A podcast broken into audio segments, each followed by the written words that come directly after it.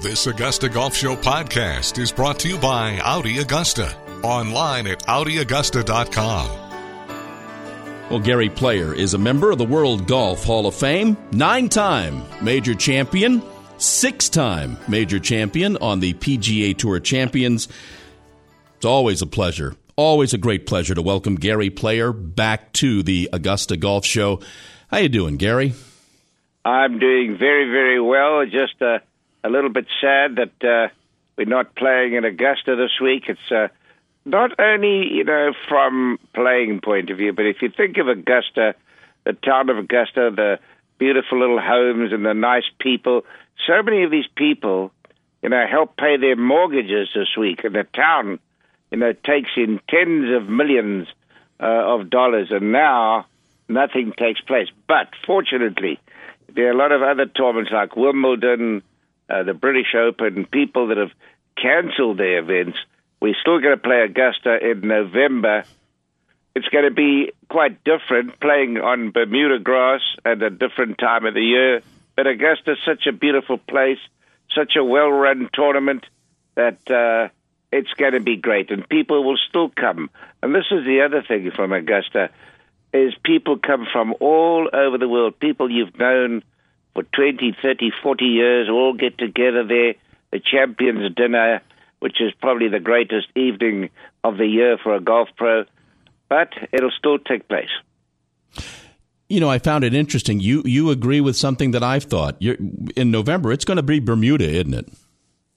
Yes, and uh, if I remember correctly, when we first played, uh, it was Bermuda. Yeah. And uh, one thing about Bermuda, you can you can spin the ball a little bit more than you can um, off, uh, you know, a, a wintry grass Mm-hmm. or whatever grass they decide to use. Augusta, you've got to be careful what, you, what name you give the grass at Augusta because they change so many things at Augusta overnight. In fact, you've got to be careful of the holes. Got, this year there might be a different hole. Yeah, might be. Like number, if you if you look at number eight, how many times has hole number eight changed? This is what people don't realize. It's changed time and time and time and time again. Um, I think I know you well enough to know that that sitting around not doing a whole lot is not is not how you live your life. How how are you doing with all of this? Well, I'm a very busy person, and I the reason I'm so fit at 84 is that I keep moving. You know, I don't take elevators if uh, in a building unless it's ridiculously high. Uh, in airports, I don't take escalators. I go to the gym all the time. I try and not overeat. I try and undereat if anything. It's not easy to do. But I'm always moving and traveling to different countries. I was on my way to India uh, to open a design golf course that we'd done. I was on my way to Abu Dhabi for a Gary Player Invitational. I had all kinds of appointments in Augusta and, and England, but uh, they've all been postponed. Fortunately for me, they haven't all been cancelled. But no, it, I, I usually go to bed around about nine thirty at night average, and I'm up very very early. Particularly when I was on my farm, I was up you know like five five thirty. Yeah, I'm sleeping in some mornings until nine o'clock. I'm a great sleeper. And I, I can't believe it. My wife says, I don't believe when I see you getting up at nine o'clock in the morning. And then I'm watching TV, which I very seldom do. I'm not a bit, I like to watch the news to keep abreast. But last night I went to bed at one o'clock watching this TV series, uh, Prison Break. Oh, So- Jeez. it is a different life, isn't it? But fortunately for me, the neighbor here has a one of these simulators. ah, You know, I've never missed. I don't think I've ever missed since I turned pro in 1953. I don't think I've ever missed a week of golf, one whole week, unless I when I had an operation of some kind. I've missed. Now we're going on three weeks. Luckily, this guy's got a this gentleman's got a simulator. My daughter's got a gym in her house. She's got a beautiful forest just down the road from her house, like 50 yards from her house. We can go for walks. And I must say this we, she has a large family, and we get together now and we have great discussions. Last night we watched on her uh, laptop The Last Supper, and it was so nice. We discussed this for an hour. So, you know, things that one normally didn't do. You know, when I was a young man, we had family dinners, we had family time together. It was just a, Sundays we went to church together. You know, our life has changed. The human being uh, just changed. Everybody's so busy, big cities, stock markets, rushing here, rushing there, and it's uh, it's really food for thought. We're talking with Gary Player here on the Augusta Golf Show. Yeah, your your daughter confessed to me when we spoke the other day that she has introduced you to to Netflix. Um, That's right. so, are you watching? Are you watching some sort of episodic thing that you got to watch eight or nine of? Because I don't see you sitting through that. You know that the series. I don't know how many they have in the series, but I'm on number 18 last night, and I was watching with my uh, my son, my two son-in-laws, and I said, "Come on, we got to watch." They said, "No way, we go to bed." I just cannot believe what I'd never ever do that. But these series are, are very, very interesting. They're very exciting. But my goodness me, I can't wait for this lockdown. Yeah. To get over with. I mean, I must say, I. Uh, but one must always remember how lucky you are how lucky you are that you're still living in, in a time of the lockdown with food and a family and a motor car if you have to go shopping and a TV. When I've traveled, you know, more miles than any human being that's ever lived now. And I know what's going on in India, and I know what's going on in Africa. Yeah. You know, five people living in a little box. And I can tell you, they are not going to be contained. They're not going to stay at home. They're not going to stay in that box. They're going to get out. And uh, this is so sad, and one must never forget how lucky you are to live in America, the greatest country in the world. You're so blessed you still have freedom, and you still have, although the freedom is dying quite quickly around the world now, people don't want to let you speak when you want to speak. They knock you down and try to interrupt.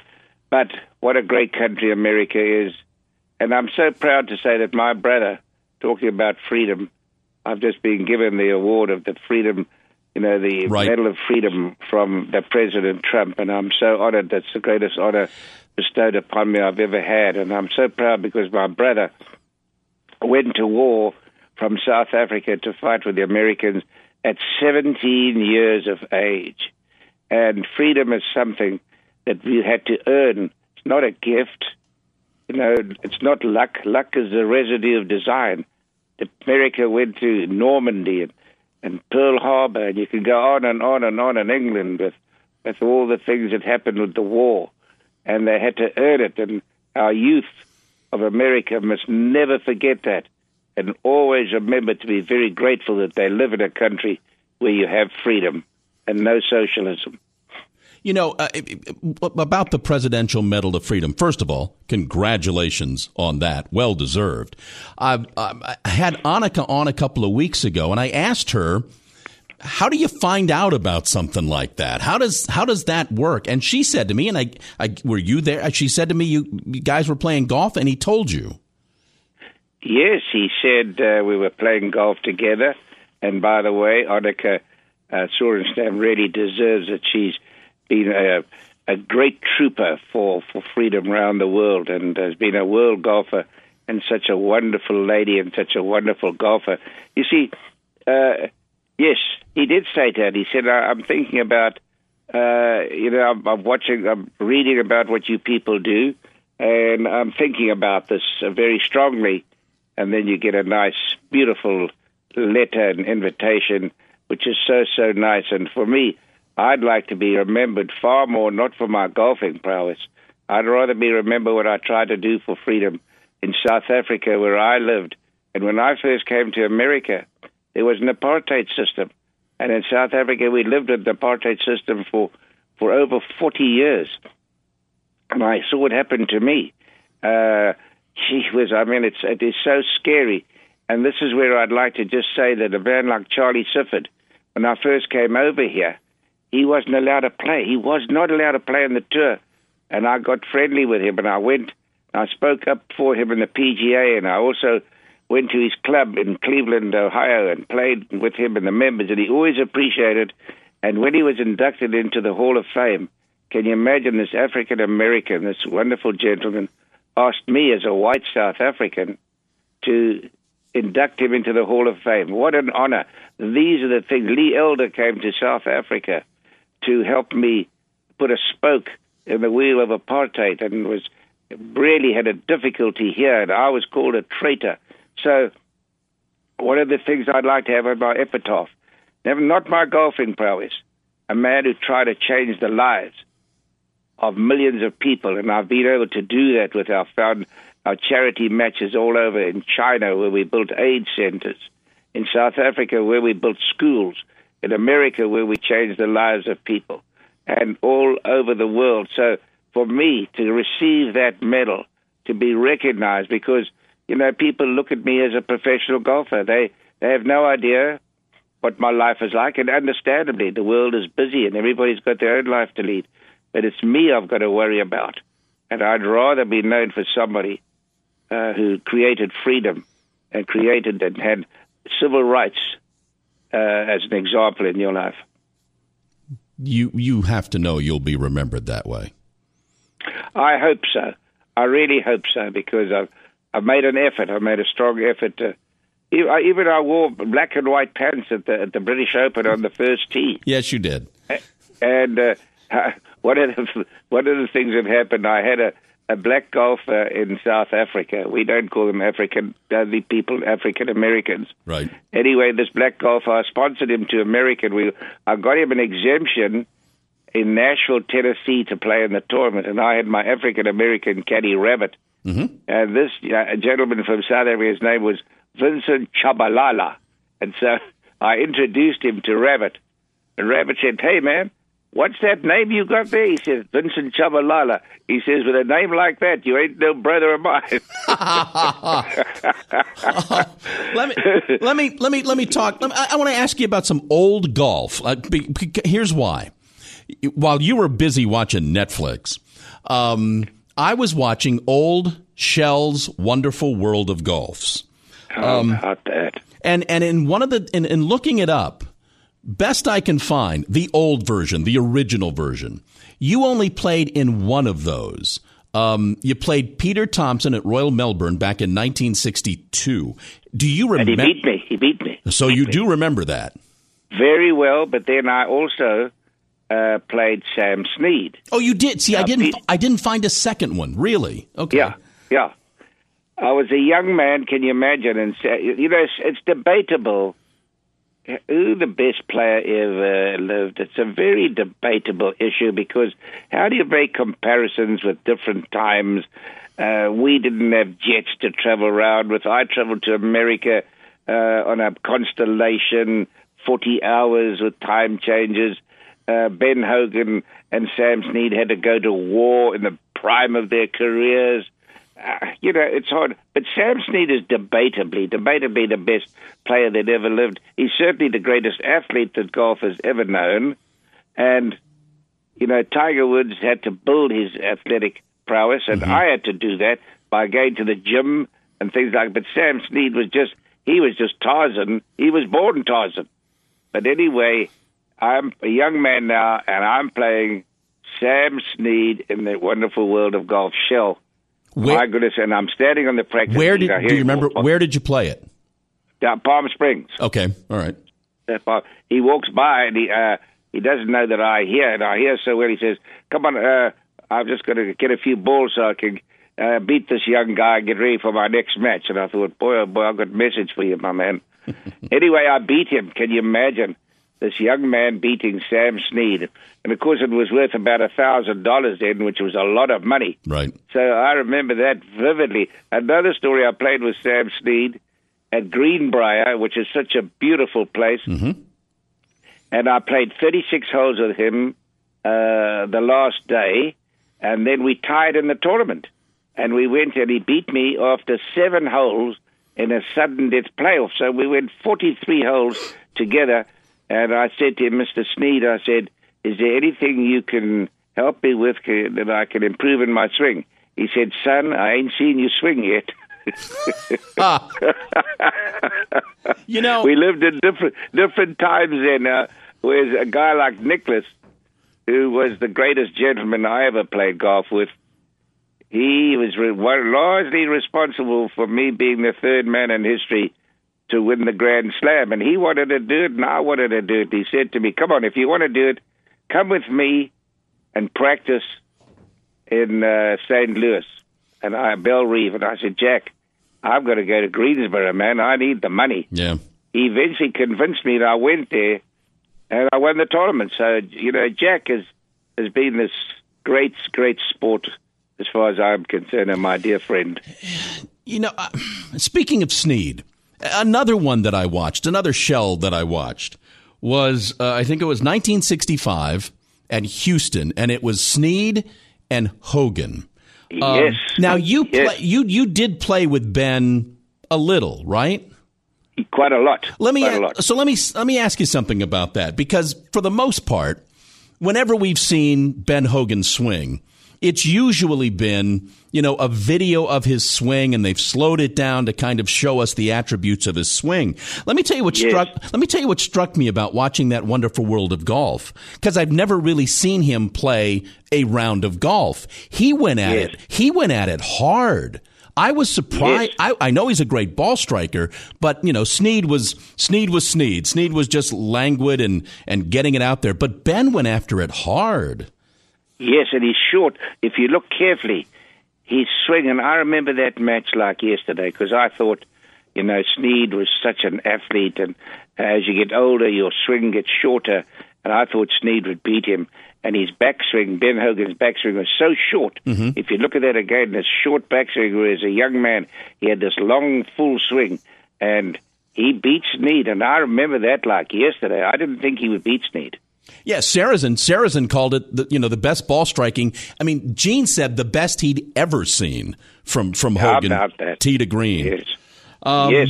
Uh, yes, I always believed, in my opinion, I always thought that Ben Hogan was the best golfer the world had ever seen. Uh, not necessarily the best scorer because the greens were lousy, and he played with a ball that went 50 yards less than it does today.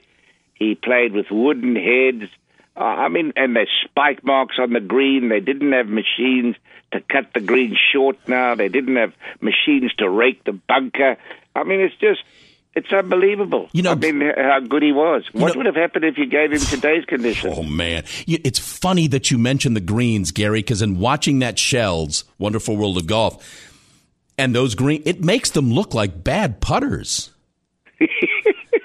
That's exactly right. And if you look, if you look at some of these shows on TV in those days, you can see how we had to whack the ball. Yeah. we all ja- we all jabbed the putt. Most of us jabbed the putt because you could get some you could get some uh, authority in your stroke that way. Arnold Palmer, Doug Ford, who won the Masters. You watch all the most Well- the best putter that ever lived was Bobby Locke from South Africa, and he had no follow through whatsoever. Well, it seems So like I it, hear s- pe- seems like you had to do it just to keep the grain from eating it up. Well, the grain was very, very severe, particularly when you had a putt into the grain. These young guys playing golf today have no idea, no idea. And it was very interesting whilst on this topic. One of the players who plays the tour from South Africa said to me, Well, when you and Jack and Arnold won your tournament, there were only a limited number of really wonderful players. And I said, Gee, I said, I'm going to write a list. And I sat down now, and I did this the other day, and I wrote down 75 outstanding players. Most of them won majors. I mean, player like Julius Boros, who is the oldest man to ever win a major, won three majors. He won 18 events on the PJ Tour. One of the finest strikers of a ball I ever saw. This guy's never even heard of him. And I wrote this list out, and I'm going to be handing it to him when I see him, and I'm going to give him a massive shock. I, I can just I can see them's fighting words for you. If yeah, he, if they, he's they are fighting words. You're right. um, you know, I mentioned I mentioned you're a member of the World Golf Hall of Fame. You were in that very first class. Do you is is that a point of pride to you? It is because without being conceited or full of pride, which you know one's got to be very careful that in life uh, you if once you lose your humility, uh, I think you're really finished. And there's a fine line between humility, and arrogance. Uh, and to be the first group nominated for the first Hall of Fame makes you realize the, all the hard work that I did and what I achieved is recognized. And why do you want to be recognized? Because it helps young people to play golf. It helps promote the game of golf. Look what happens in this country for golf. That's why I'm so pleased uh, and proud to, again to get this medal. And the President Trump, who is the best golfer of any president that ever lived, he's a wonderful golfer. He plays golf. He helps promote golf. What does golf do for America? It creates jobs. It helps the economy enormously with golf clubs that are manufactured. If we worked out how many people came to America from around the world to play your golf courses and the money that they spend here, and when they see this great country, they want to invest in this country. So golf, and then golf, there's a television show, a television golf match, a tournament every work weekend television other than on holidays. And there's always some Americans taking place. You look at Arnold Palmer, Jack Nicklaus, Tiger Woods, Lee Trevino, Tom Watson, Ben Hogan, Sam Snead, and maybe the best ever, Bobby Jones.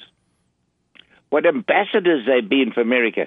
You've got roaming ambassadors around the world for years. No other sport can you do this for the period and the length of time that these people have been ambassadors for this phenomenal country. That's a that's a great great point. Um, it really is. Uh, so, other than your three masters, which if I asked you your favorite masters, you're perfectly it's perfectly acceptable for you to say, "Well, I can name three right off the top of my head." Other than those three, yeah, what's been your all-time favorite masters? Uh, you mean as a spectator? Yeah, just you know, we're we're putting your wins to the side because I'm I'm assuming you enjoyed those. Yes, I did immensely, and there's so many, and it's always one thing about Augusta. It's always dramatic. If you go back and remember Art Wall, who most people on the show don't even remember, he was six behind and won. Uh, if you take uh, Jack Nicklaus, uh, I was the oldest man to win Augusta at 42, and I said to my family, I said, nobody will beat that, you know. Nobody at the age of 42 is going to win Augusta.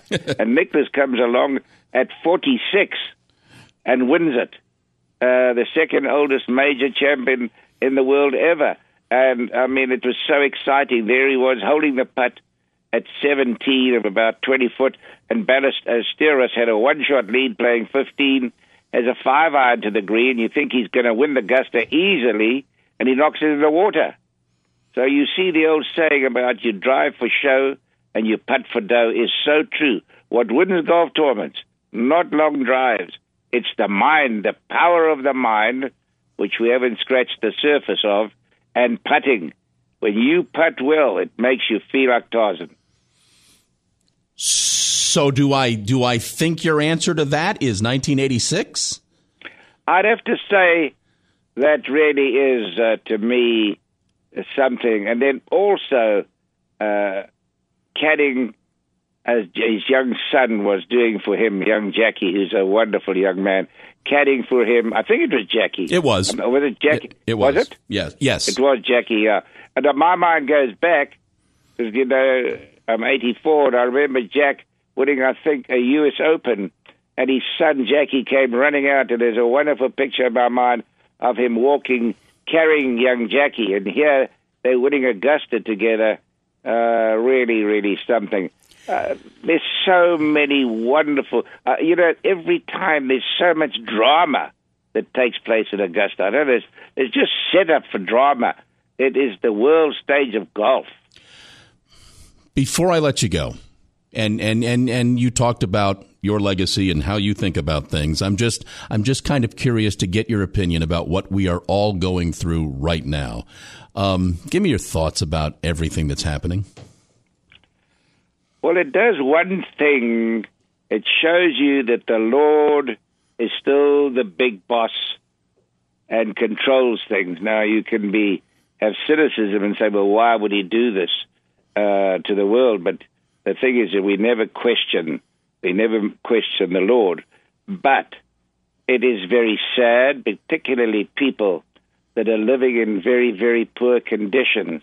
And what is so tough is what happens to them. People don't have a job. I was poor. I was very poor. I suffered like a junkyard dog as a young boy from nine years of age, with my mother dying and my brother going to war and my father working in a gold mine 8,000 feet down. I know what it is to struggle and to see people today with no jobs. They're just blessed that they live in America and you can have a system where President Trump and the government got together and they're giving him some money. What happens to most countries like India and, and a lot of countries like that, where you and where in China where you've got 1.4 billion people? What happens to those poor people? My goodness me! But it's so sad. And but my, you know, being 84, I remember the Hong Kong flu.